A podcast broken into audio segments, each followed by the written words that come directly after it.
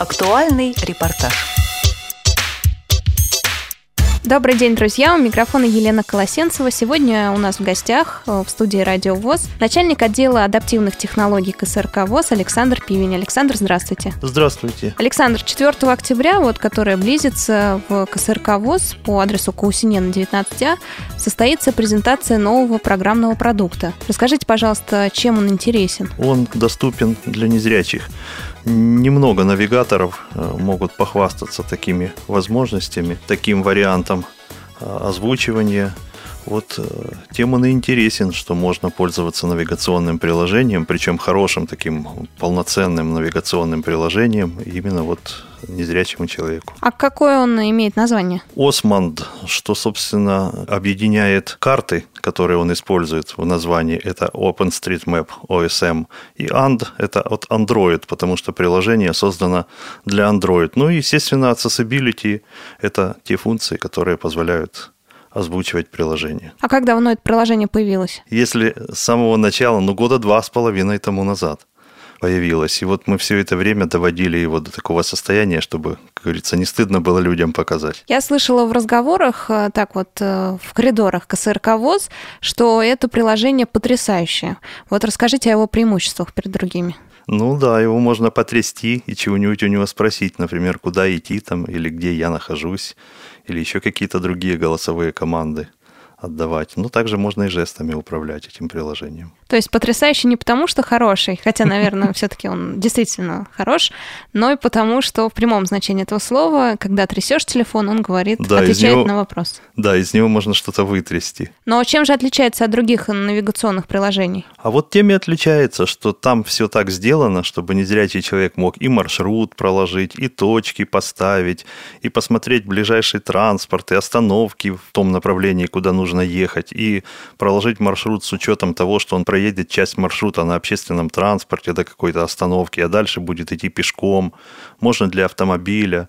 Вот там много всяких интересных вещей. Покажете ли вы все их на презентации? Да, конечно, обязательно на презентации мы продемонстрируем все возможности этого приложения, те особенности, которые невозможно продемонстрировать в зале, мы отсняли видеоролики. Ну, а уже, я думаю, люди сами, когда начнут пользоваться, э, смогут ознакомиться поближе в боевых условиях, как говорится. То есть он будет применяться на учебных курсах КСРК ВОЗ, правильно? Да, конечно, на учебных курсах будет применяться. Мы, конечно, включим его в наши программы обучения, но и приложение будет доступно также и всем, кто не учился у нас на курсах и захочет пользоваться навигационным приложением. А где оно будет доступно? Оно будет доступно на сайте учебном КСРК черточка еду.ру. То есть можно будет э, просто скачать и самостоятельно его изучить? Да, конечно, можно скачать и самостоятельно изучить. Но если не получится самостоятельно изучить, тогда к нам на курсы.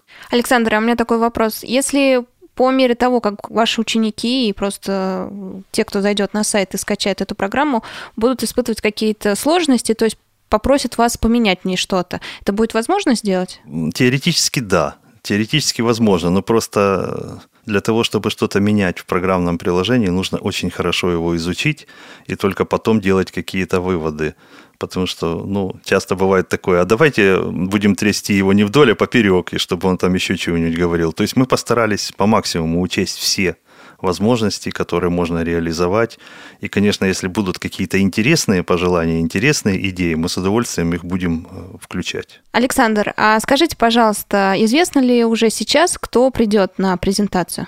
Известно. Во-первых, наши ученики некоторые обещали прийти, те, которые учились на наших навигационных курсах. Некоторые даже издалека специально приедут на презентацию. Еще у нас будут гости из российских космических систем. Мы когда-то с ними пытались вместе сотрудничать по поводу социального ГЛОНАССа. У нас также будут гости из Санкт-Петербурга.